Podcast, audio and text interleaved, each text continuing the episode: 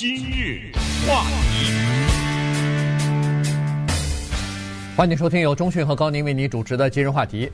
呃，今天呢，我们把焦点先看一下这个欧洲啊，英国的脱欧呢，现在算是正式通过了。首先是在英国。呃，这边投票呢是通过了。那么昨天下午的时候，在美国时间呢，这个欧盟呃投票呢也批准了这个脱欧的方案哈。所以在明天，也就是一月三十一号呢，这个就开始正式呃等于是生效了。那么生效之后呢，还有长达十一个月的叫做脱欧的这个期限哈。所以到明年的就是二零二一年一月一号呢，就是正式。英国要脱离欧洲啊，欧盟吧，呃，来开始自立门户了。那今天呢，我们就把这个情况稍微讲一下，因为，呃，从某种角度上看啊，欧洲脱离欧盟对欧盟来说，对欧洲来说，呃，对欧盟来说，对英国来说，其实都不是什么好消息。这个事情是古老的故事的再现，当然，现代版呢，它的头绪比较多一点，情况比较复杂一点，但是简单的讲，还是这么一回事儿。这古老的故事就是一支箭能得折得断，还是多少支箭能折断嘛？对不对？对。从东方到西方都有类似的这样的故事。当然，现在欧盟少了一支箭，所以对于那支单独的箭，英国和那一捆二十七根箭，对不对？现在原来是二十八根箭嘛，根本折不断的，现在变成二十七根了。呀，和英国的这单独的一根来说，这都不是什么太好的事情。因为经过了三年半的痛苦的挣扎呀，我说这话一点都没有夸张，大家都看到了多么痛苦的挣扎，三任首相的交替，嗯、对，然后全世界范围内的什么民粹主义的上升啊，大规模的反移民呐，然后呃，这个国家什么以我为第一啊，他说以我为第一啊，等等。这种思潮啊，然后世界上的不稳定啊，那些难民啊、流浪啊，然后死在海上啊，什么这所有的这一些，然后德国的情况，默克尔的地位不保，最后他不得不黯然退出历史舞台，就他就不也不会再选了嘛，对不对？嗯、所以所有的这一切呢，其实我们都是目睹着在我们的眼前发生。那么，对于经过这么长时间的痛苦的脱欧来说呢，它至少告诉欧盟的剩下的那二十七个国家走不了啊，对不对？之前我们最大的担心就是那二十七个国家的法国、意大利啊什么之类的，荷兰，他一看哦，原来可以走，然后走了以后情况不错，那我也走吧。那这样的话，欧盟将不复存在。但是现在这一次，至少从昨天的情况看出来呢。是那个二十七个国家罕见的团结，呃，在这种投票的问题上，很少有大家这么一致的，就一个问题的这么样的口径相同，所以告诉这剩下的二十七个国家，他们看到了前车之鉴啊，他看到了原来想脱离不是这么容易的，而且关键的是。在过去的三年半的痛苦，我们看到还不知道脱了以后怎么样呢，对不对？呃，接下来到了二零二一年一月一号以后是一个什么样子？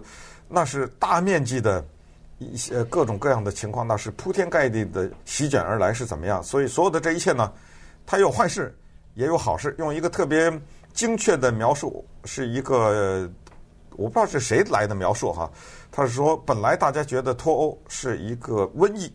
但是没想到变成了疫苗，对 不对？对，把坏事变成了好事，或者说是原来想象它的这个呃痛苦的过程和这个呃这种蔓延的程度呢，可能会呃更严重啊，程度方面更严重。但是现在居然这么脱欧以后，突然发现也没想象那么可怕啊，就是就是变成一个小小的疫苗，大概让你有点不舒服，呃，仅此而已了。呃，但是呢，其实这个影响是深远的。光从现在看，还真的看不太出来哈。因为接下来漫长的十一个月呢，要进行各种各样的谈判。首先，欧盟要保持一个呃单一市场，它的这个优势一定要保持下来，所以它要跟英国要谈判。你脱离了欧盟以后，再想要用你的这个呃，就是在曾经在欧盟的这个地位来享受。单一市场这个已经不可能了。如果你这样的话，那大家都脱，大家都脱欧了，嗯、对，就呃，这个就等于是鼓励其他的国家也脱欧。脱欧以后，你不承担任何责任，不交任何的费用了，会费也别交了，年费也别交了，哦，你还享受单一市场，那有这种好事吗？没有哈。所以呢，另外呢，就是说欧盟它损失呢就在于，首先英国是一个大国，在欧洲来说是一个。恨不得是第二大的这个经济体，仅次于德国，哎，仅次于德国，大概和法国不相上下吧。从人口、从这个经济总总量来看，它都是一个非常重要的呃一个国家。再加上这个国家又是在欧盟二十七国里边算是比较富裕的啊，在排在前前几位的。当时的话就是二十八国。哎，对，二十八国里边它是属于比较富裕的这个国家，同时又是安理会的常任理事国，在政治上有极大的发言权哈，在军事上它有很大的这个。能力毕竟是日不落帝国，到现在已经有多少几百年的这个历史了啊！所以呢，这不论是在任何一个方面，这都是一个大国。那么从这个呃欧盟离开以后呢，首先欧盟现在就觉得他在和对手，不管是中国、俄罗斯、美国谈判的时候，他走进那个谈判会议室的时候，底气少了点儿，因为他的分量、说话的分量和话语权减掉。这个英国之后呢，就少了一大块儿，对，所以呢，这个对他影响力来说，以后会逐渐的显现出来。对，昨天的投票也挺具有戏剧性的哈，特别的有现 现代感，是通过 电子邮件啊，电子邮件发出去以后，就是说下面的这个问题，请你只是打勾啊，是赞成还是反对？Yes、No 和缺席和不是缺席弃权，呃，就这三个选择，没有什么别的。到最后呢，是六百二十一赞成，就是英国脱。我们说的是欧洲议会了啊。嗯。然后是四十九票反对和十三票弃权。嗯。那这就是不是压倒多数，这是就不知道该怎么形容啊。这就是一种恨不得是零头的这种关系了。那么这件事儿呢，说了这么久，那也就完成了。那接下来呢，就面对着很大的问题。先说说说和美国的关系，因为呃，英国脱离了欧洲呢。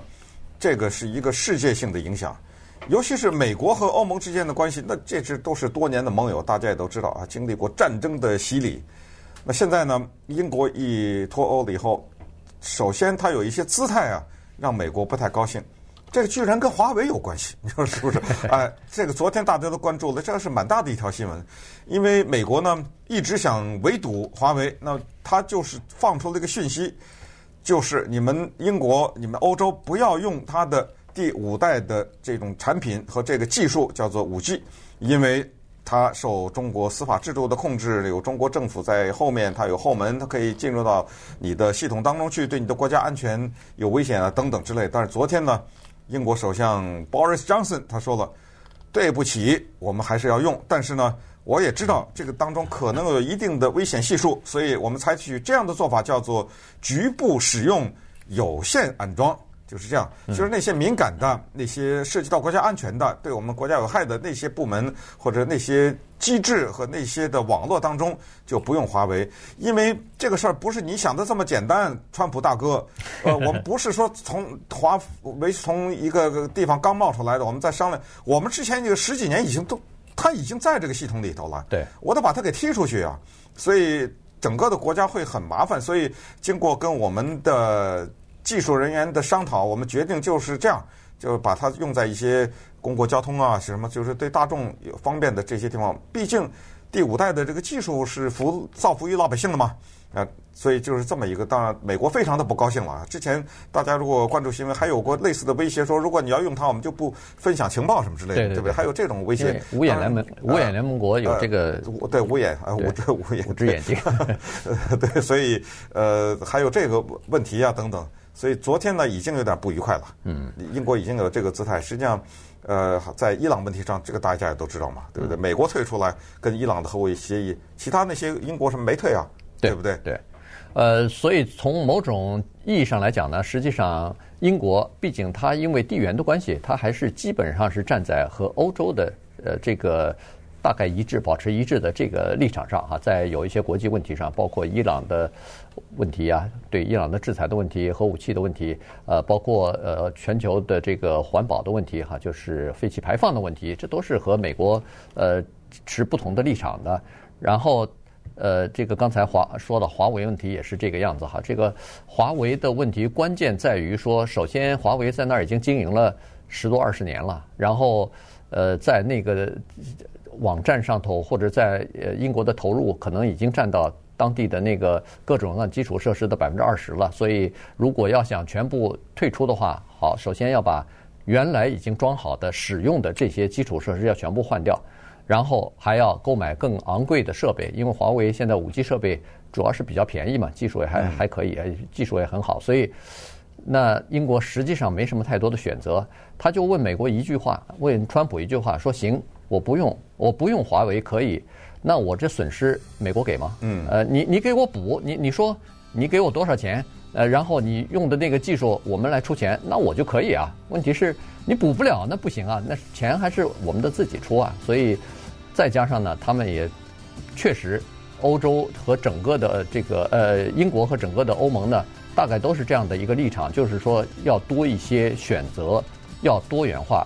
他把那个技术啊，不要投在一个公司的身上，不管是什么公司。现在跟华为竞争的一个是 Ericsson，一个是 Nokia 嘛，就是大概就是这三权并立了。所以他不愿意把整个的这个一篮子鸡蛋全压在一，也就是压在一棵树枝上，或者是压宝压在一起啊。所以万一要是出现重大的问题的话，那可能。整个系统就会瘫痪，所以他希望是要就是多元化吧。那这个也是他们的国家利益和战略的考虑。今日话题，欢迎继续收听由中讯和高宁为您主持的今日话题。这段时间跟大家讲的呢是英国脱欧啊，这件事情呢终于应该是尘埃落定了啊。尽管还有十一个月的谈判期，因为在这个谈判期之内呢。呃，英国和欧盟之间有很多东西需要谈，除了大家都关心的贸易问题之外，其实你仔细想想，还有许许多多的问题，包括法律的问题，包括这个呃，比如说数据分享的问题、天然气和电力供应的问题、什么药品的监测问题等等哈，这个很多很多的事情千头万绪，必须要谈一个双方都可以接受和满意的双边协议出来。原来是在体制之内呢，你不用谈任何的协议，因为。欧盟的立场和欧盟的政策就是你的政策，但是你现在离开这个体制了，那当然你要和这个呃集团欧盟集团要谈了。那么在这个谈判的过程当中呢，呃，欧盟刚才说了是出奇的一致啊，尽管他们内部在任何问题上都从来没有一致过，但是对欧对这个英国脱欧这件事情以及对英国的谈判这件事情上，居然这二十七国。保持一个声音、一个立场，这是非常罕见的。但是人们说，谈完这个协议之后，脱欧协议之后，欧盟将会变得更加乱糟糟。原因就是说，里边的老大老二啊，他们之间的争争论和分歧将会越来越激化。原来有一个这个英国在里边呢，还起点调和和平衡的作用。这头主要指的就是德国和法国啊。这个德国和法国历来向来是。处不好的啊，当然两国之间打仗也不知道打了多少次了，历史上，所以他们这两个国家在欧盟呢，呃，这个英国离开以后就是老大老二了，所以呃都要求自己的话语权更多一点，都要求自己的政策作为优先。呃，别的小点的国家、小的经济体，你贡献小、体量小，你就听我的吧，呃，我来做老大。但是德国是这个。欧洲名副其实老大了，不管是从人口啊，从这个经济的体量来看，那法国还不满意呢。法国有法兰西的这个传统，呃，光荣的传统什么的，他们觉得他们的体制是最先进的，所以他也要争自己的话语权。于是以后在很多问题上都会出现非常明显的这个区别。再加上英国离开以后留下这么一个权力真空，那么后来是哪一个国家可以填补这个真空呢？现在在欧盟之间也有一些权力的这个角逐了。对啊，除了权力，除了真空以外，还有一个财政大动呢。对，之前欧盟这些国家它是有它的预算的，它是欧盟的整体的预算呢。嗯、这个预算当中，英国在的时候投入是百分之十二啊，这是一个大的金额。那这个金额之大，也是英国要脱欧的原因之一了。呃，甚至可以说是一个相当重要的一个原因。这就是分家的道理，我不出，凭什么出这么多啊？是是这个道理吗？对不对？接下来欧盟要谈接下来的七年的预算，这种时候是扇耳光的时候啊，拳打脚踢的时候，那这就是闹得最凶的时候。没错啊，我出这么多，你出那个，你我出这个，我凭什么出的比他多？他怎么着？呃，这是每个人都想少出点吧。这么说，他们这个争论不是说呃德国出十块，我想出二十，德国说那不行，我出三十。那当然不是这不是这种打，所以呃英国的这一走啊，那接下来的这七年的预算呢，确实是可以想象。这百分之十二的洞 怎么来啊？当然，呃，百分之十二它不是纯粹的百分之十二，因为英国没了嘛，所以在预算的嗯、呃、制定方面呢，就少了一个国家了啊。这这个也是有有一些，但是英国肯定是出的比他认为说所用的要多嘛，对啊，对吧？要不然他还离开干嘛呀？问题在这儿就是。不是英国，是一定有一些国家出的比用的多。嗯，如果每一个国家都这么不可能的，因为这个国家有穷有富啊，就像美国为什么富人交的税多一点的一样的嘛，一样的道理，谁让你富呢？对不对？呃，就有这个问题。还有一个问题，接下来要会凸显，就是还是欧元的问题。我们也知道，在二十八个欧盟的国家里，有九个国家不用欧元。嗯，呃，其中英国当然是最。大的一个那个就是英镑，英镑嘛，对不对？对，从来没听说到英国去花欧元去什么 保加利亚、捷克呀、呃克罗地亚这种小国了，丹麦什么呃波兰呐、罗马尼亚这种啊，瑞典，他们都有自己的货币。但是这个英国出去以后呢，这个情况会凸显出来，就是关于货币的问题，这又是一个头绪。还有土耳其在那等着呢，嗯，呃，土耳其想进来，也正在那儿不。申请了，那正在这处在申请的过程当中。那么接下来，土耳其看到了欧盟的混乱的话，他会怎么处理？还有就是贸易的问题。欧盟和英国之间的贸易的交往呢，是在百分之四十几的这么大这么大的。对，这个是对，就是指欧呃，指这个英国了。对，在这么就是英国向欧盟的出口，对，百分之四十五占它的这个出口总额百分之四十五。现在呢，美国就必。被迫要签两个东西，过去是跟欧盟签一个贸易的协定，现在是我跟欧盟签一个，再跟英国签一个。对，这你想想，这一下就把这个局面弄得更加混乱了。对，那刚才说了，英国对欧盟的依赖是比较大的。刚才说出口是占百分之四十五，对欧盟来说，呃，对英国来说，进口呢占百分之五十三呢。嗯，这个就是从它的进口大部分都是欧盟国家的产品哈，所以。这个当然对欧盟来说，人家毕竟是二十七国的总和，所以占的比例稍微小一点，只占百分之十，哎，占百分之十左右。所以整体来说，对英国的这个影响会比较大。但是英国这儿还有个老大哥呢，美国在这儿呢，所以呢，现在美国极力的在拉拢英国啊，于是英美之间的双边的贸易协定就显得格外的重要了。如果要是美国给英国一个非常好的待遇，或者是说行，你那儿。呃，你们欧洲不照顾你，你买美国产品吧，我这儿又便宜又好，给你免关税，什么各个东西都给你，什么的话，如果它的份额占的跟美国的贸易之间份额比以前增加或者大幅增加的话，那就等于是它对欧盟的依赖就越来越小了。嗯，对。那这样一来的话，欧盟就要有损失，因为它那个产品还想卖到你那儿去呢。你你现在不收我的产品。买美国货了，那不行，我还得想办法把那个呃市场给拿回来。所以，这个也是一个考虑啊，就是呃欧盟和英国之间的这种这种考虑。所以很多的事情啊，非常的错综复杂。这就是说，呃，为什么英国方面是说我们在今年的十二月三十一号之前，一定把所有的脱欧的这个具体的谈判全部要谈完，呃，全部要给它呃这个终结掉啊，然后呢，明年的一月一号开始，就正式这个脱胎换骨，正式开始自立门户了。可是，呃，欧盟方面说别说的这么早，因为欧盟认为说这里头千头万绪，有可能很多事情啊来不及谈完啊，因为很多的事情呢交织在一起，有的时候呃是需要花很多的时间，双方要在妥协方面呢也要做大量的工作才可以。对啊，美国说你英国既然现在依赖我，因为你需要一个很强大的贸易伙伴嘛。那在伊朗问题上，您跟我一致一下不行吗？在呃以色列、巴勒斯坦问题上，你跟我唱什么反调呢？在叙利亚的问题上，在土耳其的问题上，在环保问题上，我退出了巴黎协定，您怎么不退呢？这这你这个方面也跟我不配合。在 WTO 就是国际贸易组织的很多的方面，你跟我唱反调。这昨天又给我弄什么华为啊？扇我的耳光，你你这么来。所以你你看国与国之间，有时候是，呃，特别的有趣，又是特别微妙的关系。